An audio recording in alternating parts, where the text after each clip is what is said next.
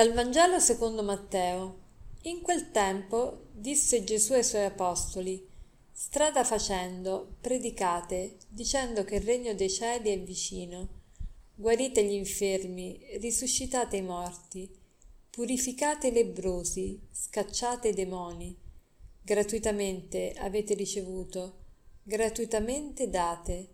Non procuratevi oro, né argento, né denaro nelle vostre cinture, né sacca da viaggio, né due tuniche, né sandali, né bastone, perché chi lavora ha diritto al suo nutrimento.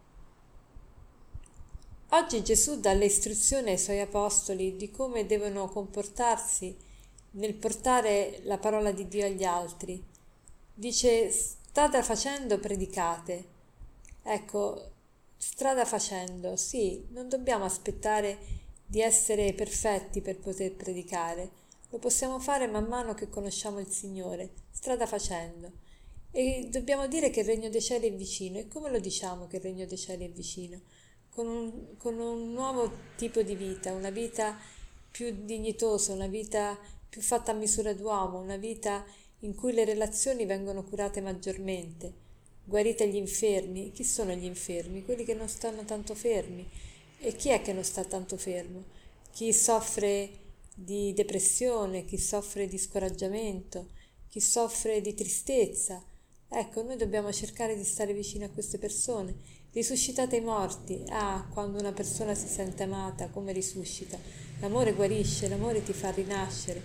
Vedete, alcune persone sono un po' spente, però appena scoprono di essere amate, veramente risuscitano. Purificate i lebrosi, quanta lebbra, quanta sporcizia, quante quanti mali morali esistono.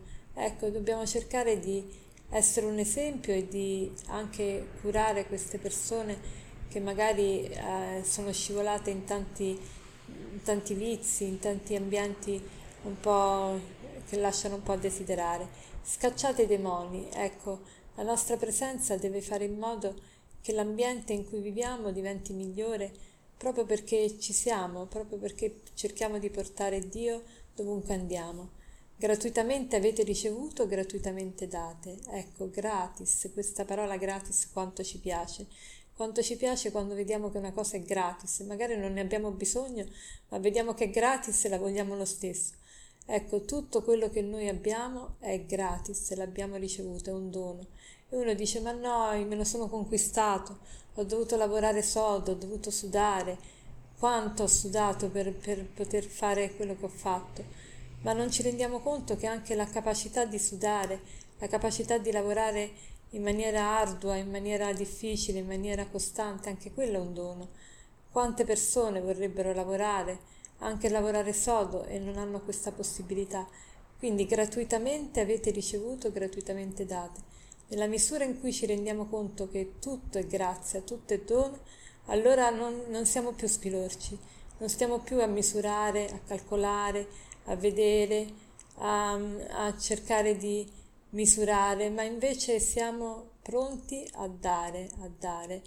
E non procuratevi oro né argento né denaro, né sacca né due tuniche né sandali, perché chi lavora ha diritto al suo nutrimento. Ecco, crediamo veramente alla provvidenza.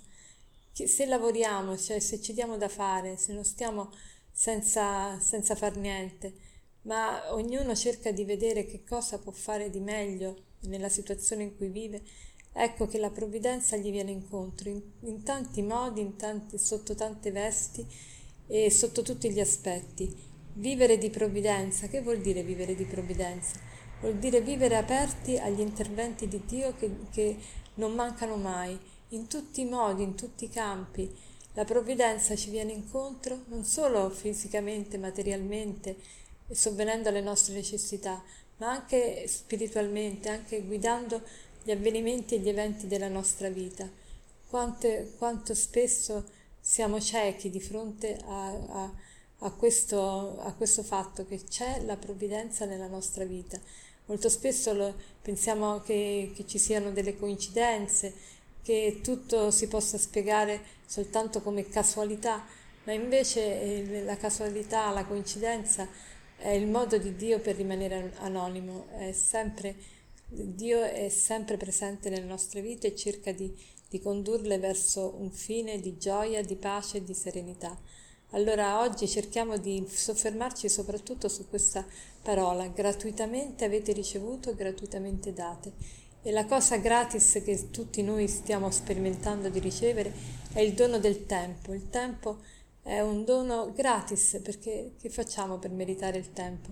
Nessuno può aggiungere un'ora soltanto alla sua vita, quindi è gratis, quindi è veramente un dono. Allora cerchiamo di spenderlo bene e di meditare su questo aforisma che è l'aforisma finale, che ci fa capire come il tempo è veramente un dono. Il tempo è gratis, ma è senza prezzo. Non puoi possederlo, ma puoi usarlo. Non puoi conservarlo, ma puoi spenderlo. Una volta che l'hai perso non puoi più averlo indietro. Buona giornata.